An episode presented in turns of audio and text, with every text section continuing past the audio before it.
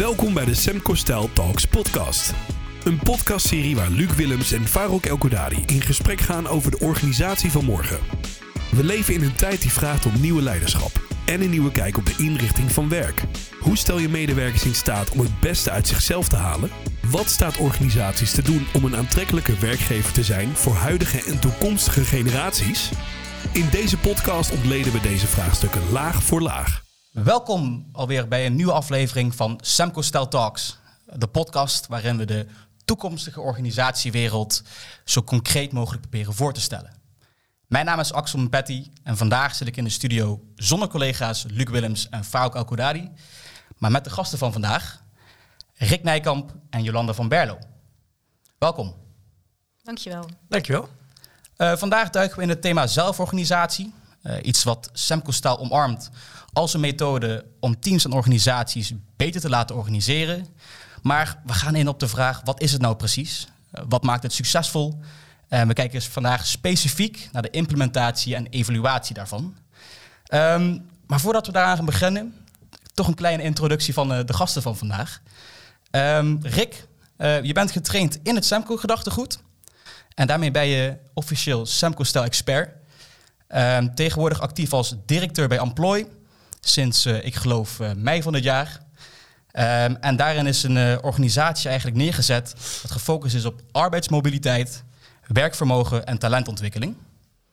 Daarnaast heb je een rijke achtergrond als interim directeur en manager uh, bij meerdere bedrijven. En je hebt gestudeerd op de hotelschool en tevens bedrijfskunde op Nijrode. Um, ja, eigenlijk al jaren en dag ondernemend binnen het, MKB, binnen het MKB, geloof ik. Ja, ik heb veel bedrijven, veel bedrijven mogen zien. Hartstikke mooi. Uh, Jolanda, welkom. Manager Marketing en Sales bij MK Basics. Uh, eigenlijk een tak binnen de Arbo-Unie, waar je tegenwoordig al uh, bijna 30 jaar lang rondloopt. Veel ervaring daarin opgedaan, um, waarin je eigenlijk altijd hebt blijven geloven in het blijven ontwikkelen van jezelf. Daarom zit je er uh, volgens mij ook al een flink poosje. Um, hierin is er dus heel veel ruimte voor ondernemerschap, wat je ook omarmt binnen teams en organisaties. welkom. Ja, klopt helemaal. Mooi verwoord. Ja, Fijn dat jullie vandaag er zijn. En zoals ik al zei, we duiken vandaag in het thema zelforganisatie. Maar voor we dat doen, hebben we eigenlijk een ja, best wel welbekend item tegenwoordig in onze podcast. Um, iets waarmee we eigenlijk de persoon achter de directeur, uh, de manager, ondernemer of academicus gaan bekijken. Um, en dat doen we aan de hand van een manier waarop Jurgen Rijman altijd zijn, zijn show opende. Dat is met de vraag wie is je vader? Wie is je moeder? Um, wil ik eigenlijk bij jou beginnen, Jolanda? Nou, hartstikke goed. Wie, wie zijn mijn ouders? Mijn ouders zijn Olaf en, en Marianne van Berlo.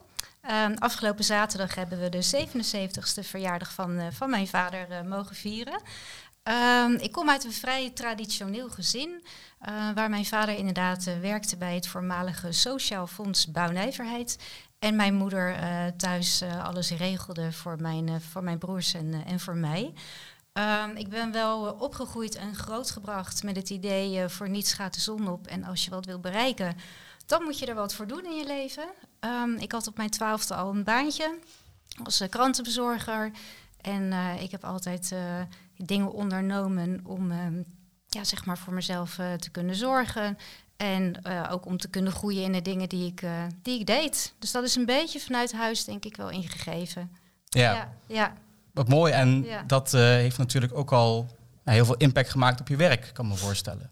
Ja, nou ja, ik ben best wel een perfectionist. Um, dat is soms lastig en soms is dat ook heel prettig voor degene met, met wie ik samenwerk. maar dat heeft mij wel eigenlijk gebracht tot waar ik nu sta. Ik heb best wel een, een, loopbaan achter de rug. Ook wat ontwikkelmogelijkheden gekregen binnen het Arbo-Unie-concern. Maar ook mijn, mijn drive heeft mij gebracht tot, tot functie die ik nu heb mogen bekleden. Ja, ja, dus dat komt echt wel ook vanuit mijn verleden, zeg maar. Ja, ja dat, dat drijft ja. mensen toch op een hele... Ja ja, hele fundamentele manier, uh, geloof ik. Ja, daar sta je eigenlijk niet bij stil op het moment dat je daar uh, in, in die flow zit. Maar ga je terugkijken, dan denk je, ja, waar komt het dan vandaan? Uh, daar ben ik dus wel achter waar het bij mij vandaan komt.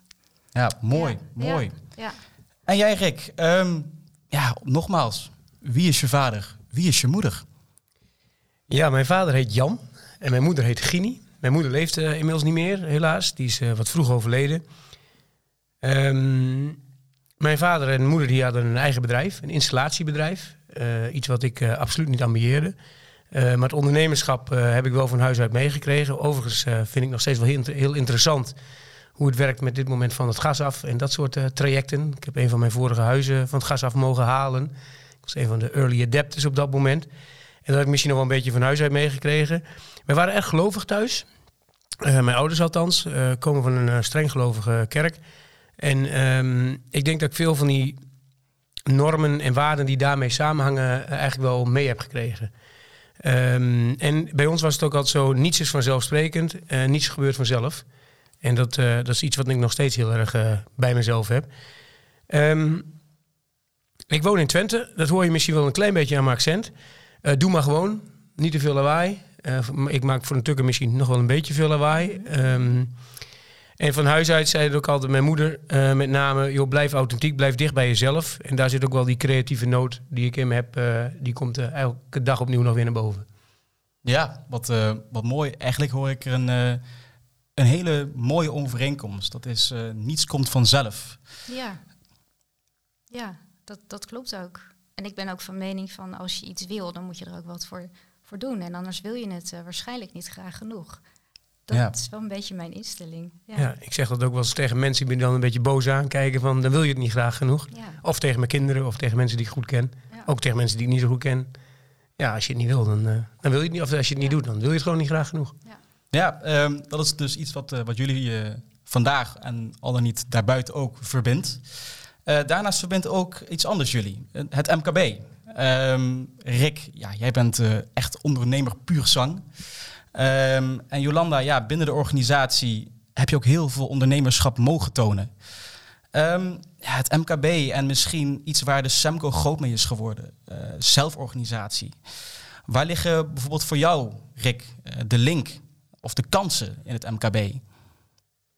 De kansen voor zelforganisatie. De kansen voor zelforganisatie. Ja, ik vind zelforganisatie altijd wel een beetje een moeilijke term. Uh, ik gebruik liever zelf eigen verantwoordelijkheid, uh, autonomie bij werknemers. Uh, um, wat voor mij iets makkelijker is te duiden. Um, volgens mij wil iedereen, iedereen in Nederland wil leuk werk. Dat, dat staat voor mij voorop. Ik bedoel, je moet doen waar je goed in bent. En dat is voor heel veel mensen al heel moeilijk. En als je dan op de juiste plek zit, dan gaan dingen ook iets makkelijker. Hè? Omdat je wat gedrevener bent, omdat je leuke dingen doet. Dingen die, die dichter bij je liggen. Dus dat is de eerste stap. Hè? Je moet durven te doen. Je moet in ieder geval kiezen wat je graag wil doen. En niet uh, blijven zitten op de plek waar je nou ja, een beetje ongelukkig wordt. Um, en als je van daaruit zegt, jongens, we willen iets bereiken met z'n allen. We hebben een gemeenschappelijk doel. Um, en je zegt, joh, en ja, daar wil ik eigenlijk wel jullie wat meer vrij in laten. Um, ja, dat, dan heb je het over eigen verantwoordelijkheid nemen bij mensen. Uh, ze voelen zich ook verantwoordelijk voor zaken als je die verantwoordelijkheid geeft. Um, ja, en dat, dat, boeit me heel erg. Hoe we met elkaar samen omgaan, überhaupt boeit me heel erg. En um, samenwerken, uh, samen met elkaar werken. En van daaruit ja, vind ik het wel prettig om zoveel mogelijk echt bij de mensen thuis te laten, of mensen zelf te laten liggen. Want ja, laten we eerlijk zijn, tegenwoordig kopen mensen ook huizen van 4 ton en dan ga je ze vervolgens op zijn werk vertellen wat ze moeten doen. Ja, die, dat, volgens mij was dat ergens in 1963 eh, of zo. Ja. Maar dat is wel geweest. Dat uh, is volgens mij heel erg, uh, ja, heel erg treffend. Um, jullie zijn daarnaast ook niet zomaar uh, twee personen die hier aan, aan mijn tafel in de studio zitten. Jullie zijn ook oud-collega's. En jullie hebben binnen het MKB, binnen MK Basics, waar jij tegenwoordig nog steeds actief bent, Jolanda, um, ook een traject uitgevoerd waarin je dus op zoek bent gegaan naar die eigen verantwoordelijkheid, die eigen ondernemerschap. Um, kunnen jullie over de implementatie en misschien ook wel de evaluatie um, van zelforganisatie wat meer vertellen binnen de MK Basics? Nou ja, ik denk dat ik daarmee begin. Uh, uh, ik maai het gras toch niet voor de voeten weg, Jolanda? Nee, nee, nee, dat is Goed prima. Zo. Dat was ook jouw idee. Um, nou ja, weet je, op een gegeven moment was ik ook aan het zoeken daar naar... Uh, kijk, MKB is een onderdeel van Arbunie. En we hadden als opdracht om te groeien in het MKB. een Arbo-dienst, bedrijf gezondheidszorg, waren we actief. Um, grote organisatie, groeide ook hard. Um, en vervolgens ga je dan toch kijken, oké, okay, hoe ga je dat dan regelen? Hoe ga je dat organiseren? Ja, en daar was ik wel een beetje was van de traditionele vormen van, uh, van aansturing. Ik vond dat mensen dat zelf ook wel konden. En uh, in het begin ook wel een paar keer mee de Biedenburg opgegaan. Hè, dat ik maar een beetje te veel losliet. En um, toch zoekende naar wat is er dan allemaal mogelijk. En toen kwam ik eigenlijk bij Semco terecht. Dat ik dacht, hé, hey, wat, is dat eigenlijk, dat die Ricardo Semler? Uh, boekje gelezen, Semco in de polder.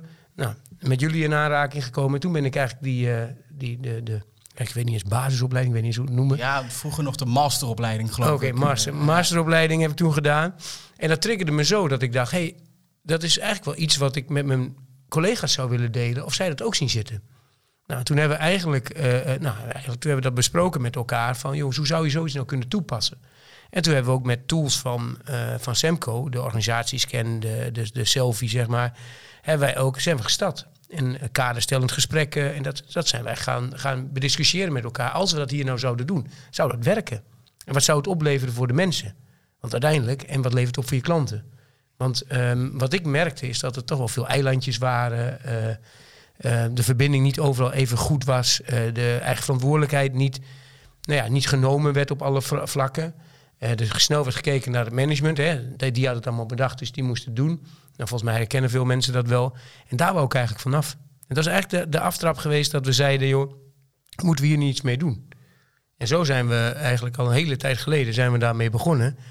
En uh, ik vind het eigenlijk wel heel leuk dat we hier nu zijn, want ik ben na verloop van tijd weggegaan. Ik ben wat anders gaan doen. En uh, um, nou ja, Jolanda heeft recentelijk een heel onderzoek gedaan naar de effecten daarvan.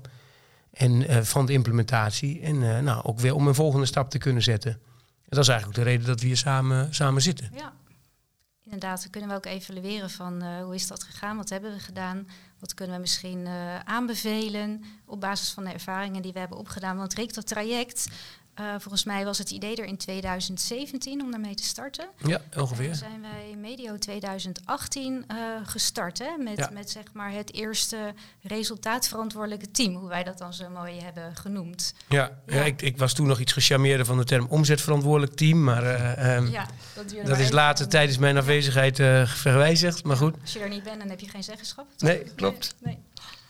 Dus uh, ja, dat is wel heel, heel leuk om dan ook uh, te kijken van hoe is dat dan geïmplementeerd. Hè? En uh, welk gedachtegoed leeft er nou, maar ook we hebben echt, hoe hebben we mensen daarin meegenomen. En als we ook kijken naar de evaluatie, maar dan loop ik misschien een beetje op de troepen vooruit. Um, zien we ook dat de eerste teams heel goed meegenomen zijn in het gedachtegoed van Semco. Van wat houdt het nou eigenlijk in en wat doe je? En basis van vertrouwen, maar ook wat zijn de kaders, wat zijn de doelstellingen, wat, wat is je speelveld, hè? wat kan je dan zelf besluiten en wat niet. Um, en naarmate die hele implementatie, die heeft uiteindelijk tot uh, 2020 geduurd. Want we hebben binnen MKB 6 acht uh, resultaatverantwoordelijke teams zie je dat, dat de aandacht wat minder geworden is voor de teams die wat later volgens dat zeg maar, gedachtegoed zijn gaan, gaan werken. Dus als ik al uh, een tip zou mogen geven, dan is het wel van hou inderdaad de aandacht erbij. Weet je wel, zorg dat het uh, gedragen blijft worden. Want je ziet toch in de praktijk dat het een beetje gaat verzanden. En dat is gewoon echt heel jammer. Ja. Ik kan me nog herinneren dat toen wij startten, dat eigenlijk inderdaad wel heel veel tijd samen is gestoken in het informeren. Ja. Wat gaan we nou doen en waarom gaan we dit doen? Uh, je weet je, je hebt, je hebt als bedrijf heb je een gezamenlijk doel. Hè? Hoe wil je dat bereiken? Nou, en dat, daarvoor, dat, dat spreek je dingen over af en dan moet je ook organiseren met elkaar. En over dat organiseren hebben we gewoon heel veel tijd met elkaar gestopt. En wat is Semco dan? Wat verwachten we dan van je? En wat verwachten we van elkaar? En je zie je dat voor het een, hè, dat is bij elke verandering. Want uh, veranderen is lastig. Hè. Mensen vinden het niet zo heel prettig om te veranderen. Ja. Zeker niet als ze het zelf niet hebben verzonnen. Dus we hebben heel erg geduwd op de noodzaak. Waarom moeten we dit eigenlijk doen? En wat levert het ons op? En daar hebben we heel veel tijd in gestopt. En ik denk achteraf is misschien dat wel het allerbeste geweest van de implementatie wat ik mee heb gemaakt. Dat we juist dat verkondigen uh, van, van die boodschap. Waarom? En de noodzaak bij iedereen helder maken. Dat het wel heel goed zou zijn als iedereen meedoet. Dus dat heeft de. Achteraf dacht ik, oh, wat kost dat een tijd, joh. Wat, oh, ik dacht, nou, nu is, nu is het wel klaar. Ja. Maar dan hoorde ik nog weer dingen dat het nog niet duidelijk was. En nog weer ging ik dat, dat kratje op bij wijze van spreken.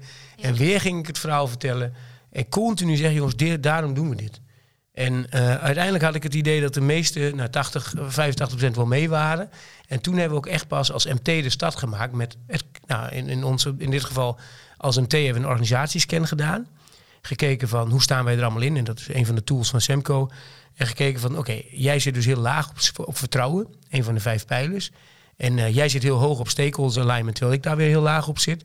En waarom dan? En hoe kunnen we nou met elkaar, dat, dat, want dat was geen goed fout document, dat was meer de dialoog. Hoe gaan we dit nu in die organisatie brengen? En op basis daarvan hebben we een kadergestellend uh, gesprek gehad. Dat vond ik eigenlijk het moeilijkste gesprek um, van de hele implementatie. Dat was namelijk het gesprek tussen mij en mijn managementteam over binnen welke kaders we gingen opereren. En het lijkt heel makkelijk, um, maar dat was het helemaal niet. Want de eerste keer dat ik het deed, heb ik het gestopt.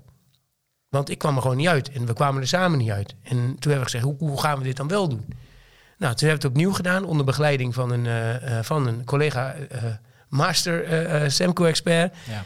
En toen kwam het heel goed uit. Maar het bleef heel moeilijk. Want je spreekt dan met elkaar af: oké, wat zijn je, um, nou ja, je financiële doelstellingen, je gedragscomponenten, de wetgeving waar je rekening mee moet houden. Al die kaders die je moest benoemen, die hebben we benoemd. En die zijn vervolgens door de managers opgepakt. En in, weer in hun eigen regio's met de eigen teams besproken. En daar kunnen dingen aan toe zijn gevoegd of, of niet. Hè, afhankelijk van de gesprekken die zij voerden met hun teams. En ik vond het heel moeilijk om los te laten. Want ik was ook nog een beetje, het zat toch nog een beetje in een traditionele zetel. Dat ik denk, oh, ik moet me daarmee bemoeien. Nee, dat moet ik niet doen, want uh, het is uh, Semco, weet je, ik moet loslaten. Ja. Dus dat vond ik wel heel moeilijk. Maar door dat kader gewoon heel duidelijk gesteld te hebben, denk ik dat we een hele goede aftrap hebben gemaakt, ook in de organisatie. Ja, en Rick, om daar uh, even op aan te haken. We hebben natuurlijk kaders gesteld. Inderdaad, uh, resultaat, wet en regelgeving, cultuurwaarde, kwaliteit, noem maar op. En toch uh, zag ik dat er nog een beetje ruis was, ook binnen de kaders. Ja. Um, dus, dus hoe strak ga je daar ook in zitten? Hè? En hoeveel ruimte geef je mensen binnen die kaders om de dingen te doen die ze eigenlijk zouden willen en kunnen doen op het gebied van autonomie?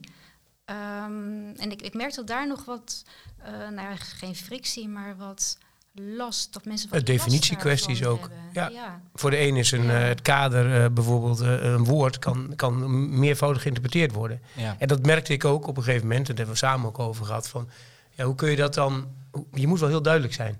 Als je zegt ik wil de beste zijn, dat is natuurlijk heel, heel algemeen. Ja, wat dan? Wat wil je dan? Als je zegt ik wil de eerste prijs winnen op die wedstrijd, ben je veel concreter. Want dan ben je de beste op die wedstrijd, want je hebt de eerste prijs in die specifieke wedstrijd. Dus ik merkte ook inderdaad dat dat, dat dat heel veel aandacht nodig had.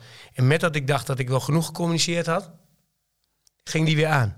Ja, ja. of er werden toch dingen van jou verwacht die eigenlijk niet meer bij een leidinggevende hoorden. Weet je wel, je faciliteert, je bent ondersteunend, je bent coachend in die rol.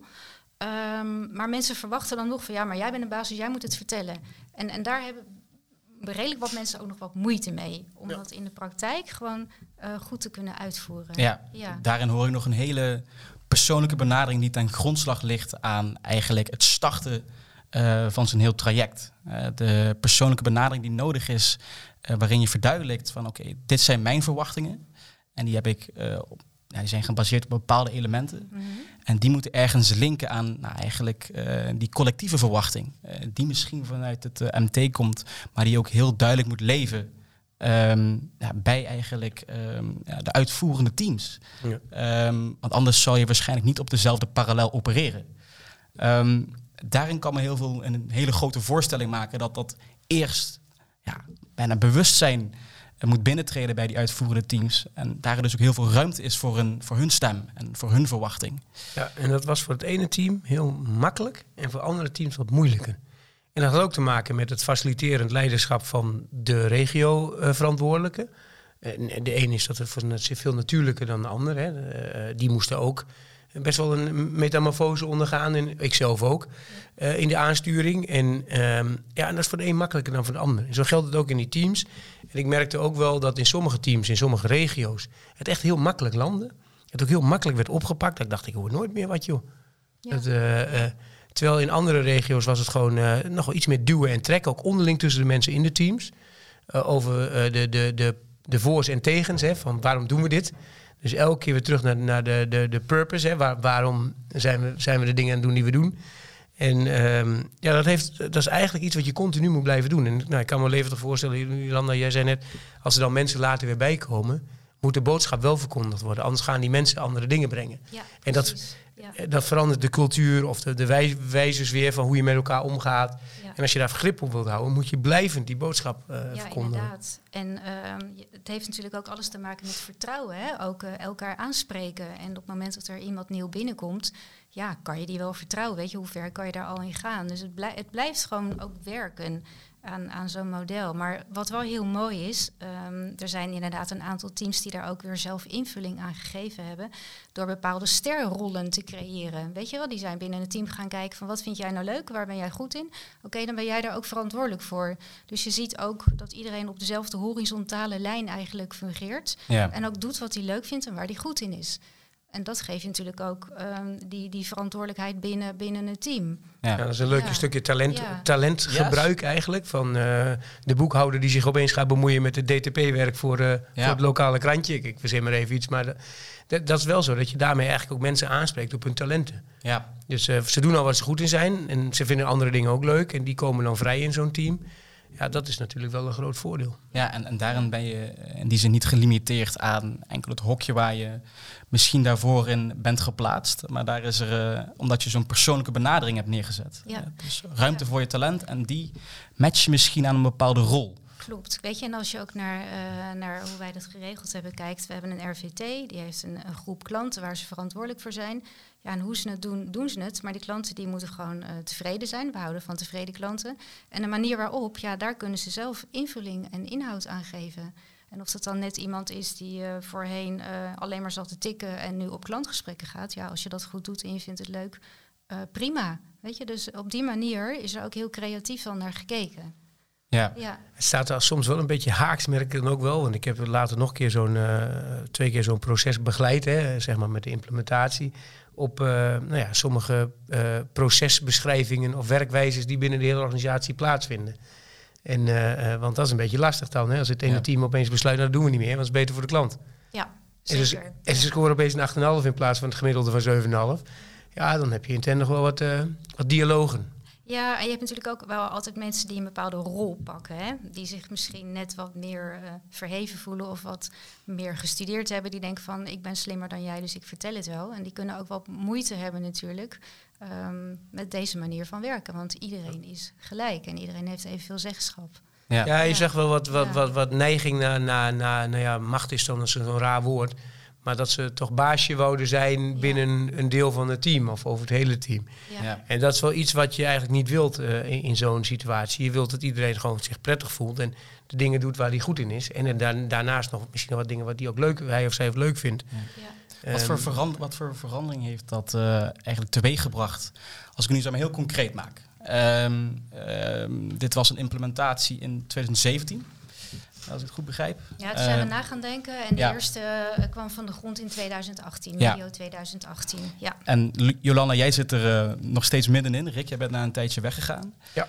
Ehm, wat voor verschil merk je als je eigenlijk nu als, als klant of als, eh, als collega binnenloopt? Ehm, in vergelijking met voor die transitie. Ja, ik denk dat ik, ehm, als ik eerlijk ben, is er best wel een verschil tussen. ehm, was je het eerste team eigenlijk die op die manier ging werken, of was je een van de, van de, laatste? Omdat er gewoon wat minder aandacht naar, naartoe gegaan is en wat minder begeleiding ook heeft plaatsgevonden. Ehm, waardoor ook de verschillen in de teams gewoon wel redelijk aanwezig zijn. Ik heb inderdaad een, een onderzoek gedaan naar het succes van het werken in RVT's. Eh, dat had ook te maken met een, eh, een opdracht die ik had voor mijn, eh, voor mijn studie. En of het nog een succes was als het bekeken werd door de bril van verandermanagement, om het even helemaal compleet te maken. Eh, maar dan zie je ook eh, hele diverse reacties. De een die, eh, van de eerste teams die vindt het ook heel fijn en die hebben een vertrouwen, die kunnen bouwen. Dat is ook net het voorbeeld wat ik net gaf. Weet je, die kennen ook die sterrollen. Iedereen doet waar die goed in is. Hele tevreden klantenpopulatie. En aan de andere kant zie je mensen die denken, ja, weet je wel, er wordt gerommeld. eh, het is geen Semco wat we doen. eh, we zijn nog maar individuen. We, we zijn helemaal geen groep. Weet je wel, eigenlijk is er weinig veranderd. Eh, ten opzichte van men zoekt elkaar wel sneller op, weet je wel. We zijn lokaal aan het acteren, dat is prettig. We hebben meer autonomie. eh, we zijn meer betrokken. We ervaren meer, meer werkplezier. Het is fijn om in een team voor een klantpopulatie te werken. Dus wat zie ik? Ja, wel wisselende, wisselende uh, ervaringen. Dat, dat is wel wat ik zie en wat ik ook uit de interviews heb teruggekregen.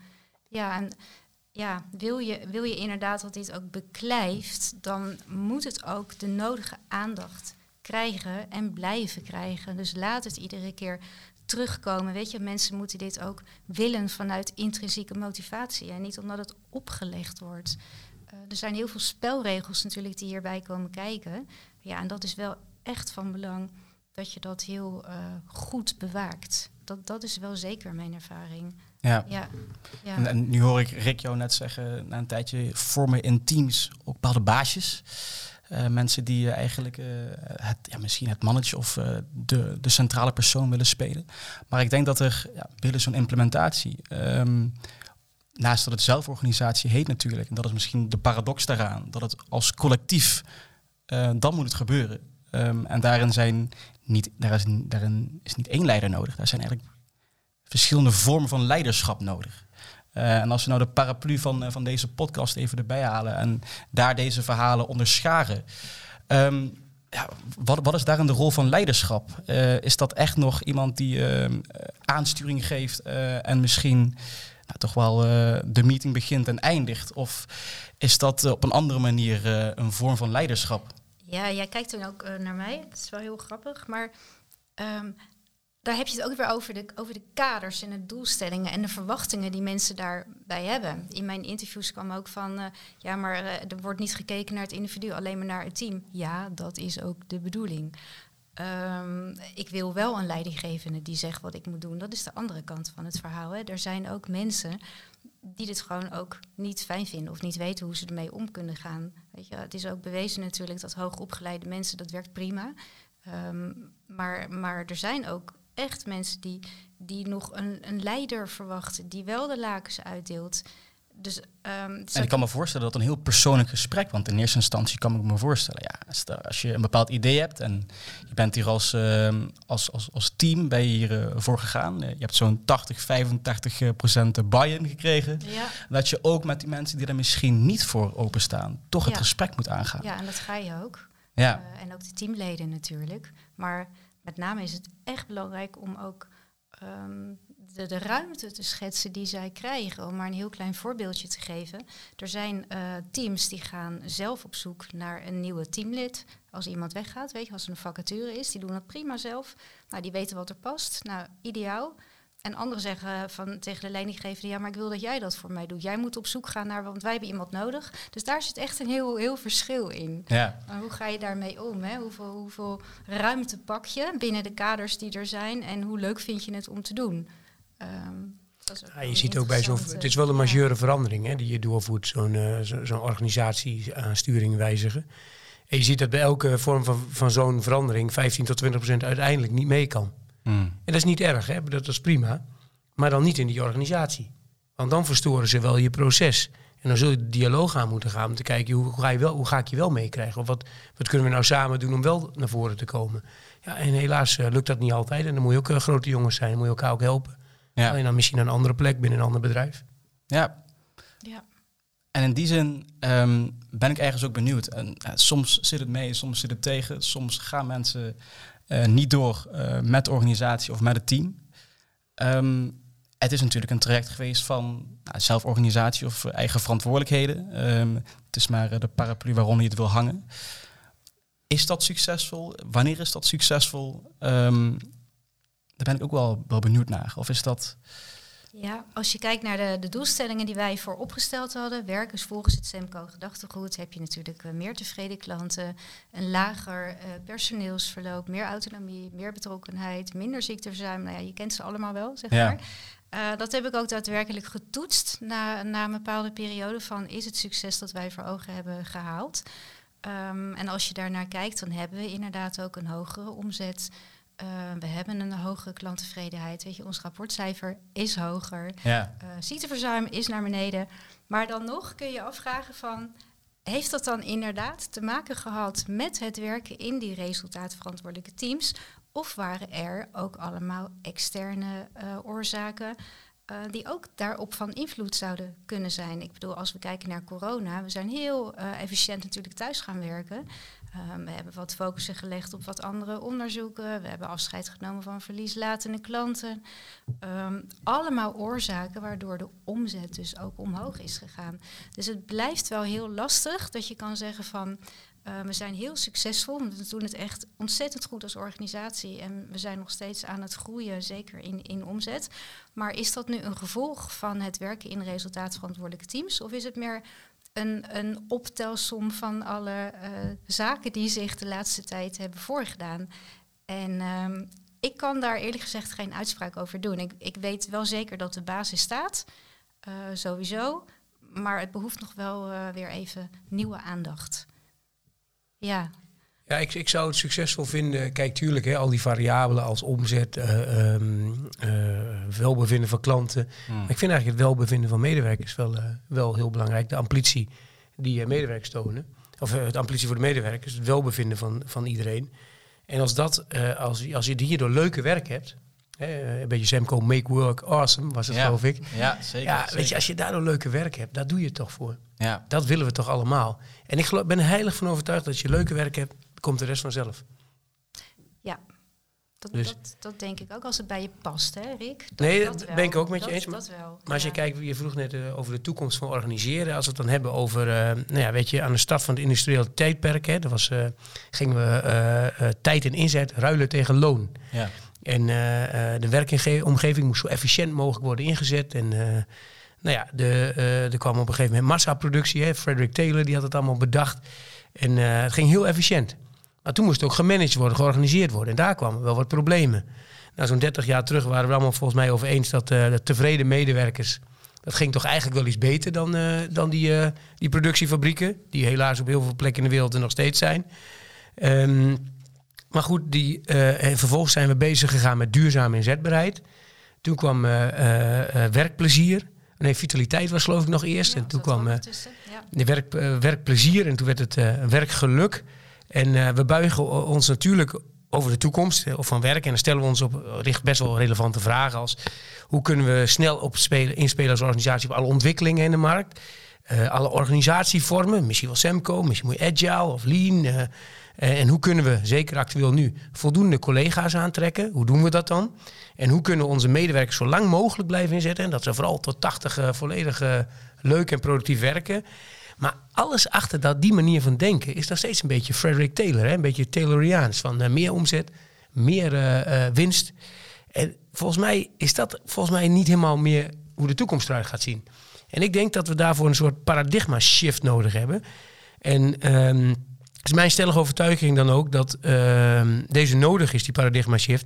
En waar nu geld, de omzet en de winstgevendheid voorop staat, ehm, zal volgens mij in de toekomst steeds meer de betekenis die het individu en ook de organisatie geven aan werk voorop moeten staan. In plaats van die omzet en die winst. Want die komt dan vanzelf wel.